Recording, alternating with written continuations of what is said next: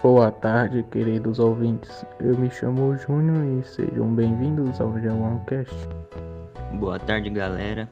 Eu me chamo Victor e no episódio de hoje você vai ver um pouco sobre o comércio internacional e suas definições. Olá, eu me chamo Rafael e iniciando o assunto de hoje. Você sabe o que significa comércio internacional? O comércio internacional é um conjunto de operações comerciais realizadas entre países e que são regidas por normas estabelecidas em acordos internacionais.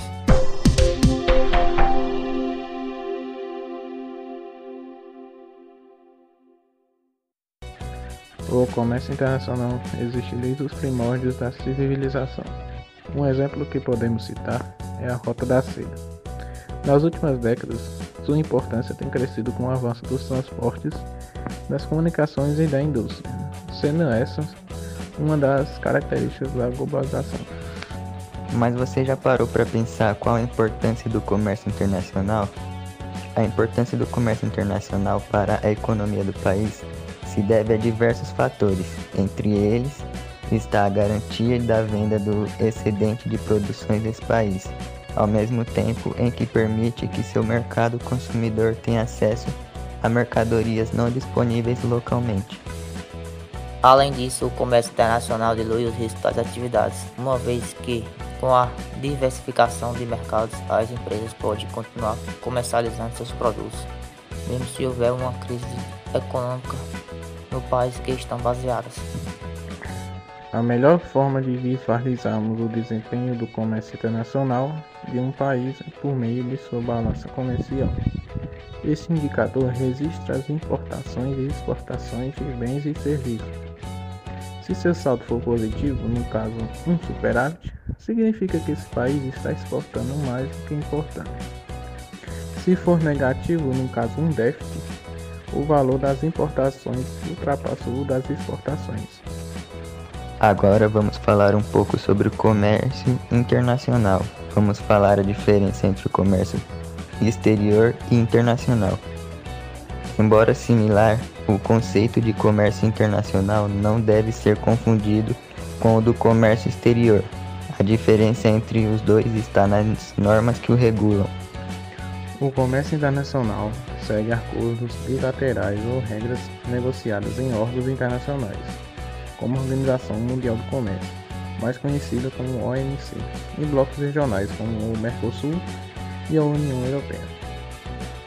Enquanto o comércio exterior tem como perspectiva um país específico em relação aos demais. Por isso, ao contrário do comércio internacional, o comércio exterior é regulado pela legislação interna do país. Por exemplo, por sua legislação aduaneira.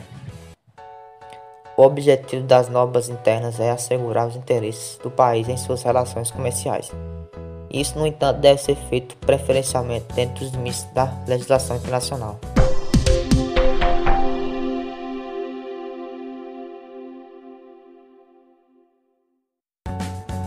As teorias que explicam o comércio internacional podem ser divididas em dois grandes grupos.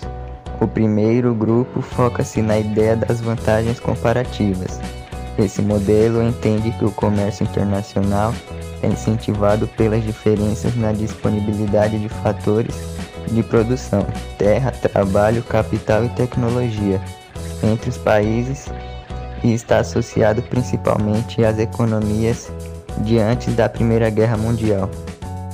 Nessa época, o comércio internacional dava-se sobretudo entre territórios com características distintas. Por exemplo, a Grã-Bretanha exportava produtos manufaturados, já que eram abundantes em capitais, mas importava matérias-primas de países que tinham mais acesso aos fatores de produção que lhe eram arcassos, como a terra.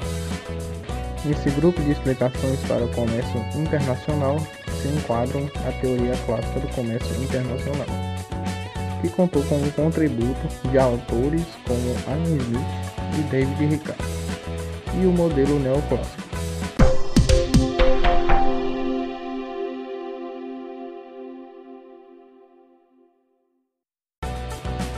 Agora que falamos um pouco sobre o comércio internacional, quero perguntar a você, caro ouvinte, você sabe ou já ouviu o que é balança comercial? A balança comercial é um registro de entradas e saídas na economia do país através de suas exportações e importações. Enquanto nas exportações o país vende bens ao exterior, nas importações existe a aquisição de bens que vêm do exterior. Os registros de exportações e importações não resumem toda a interação que a economia de um país tem com outros países, pois existem outras operações que envolvem a troca de dinheiro com o resto do mundo. Todas as operações feitas entre residentes e não residentes são registradas no balanço de pagamentos.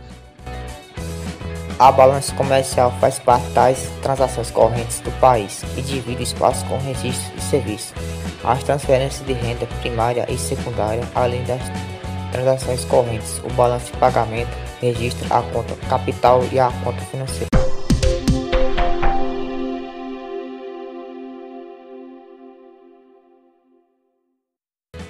E nosso episódio de hoje fica por aqui. Espero que tenham gostado e que tenham compreendido o assunto. Obrigado, galera.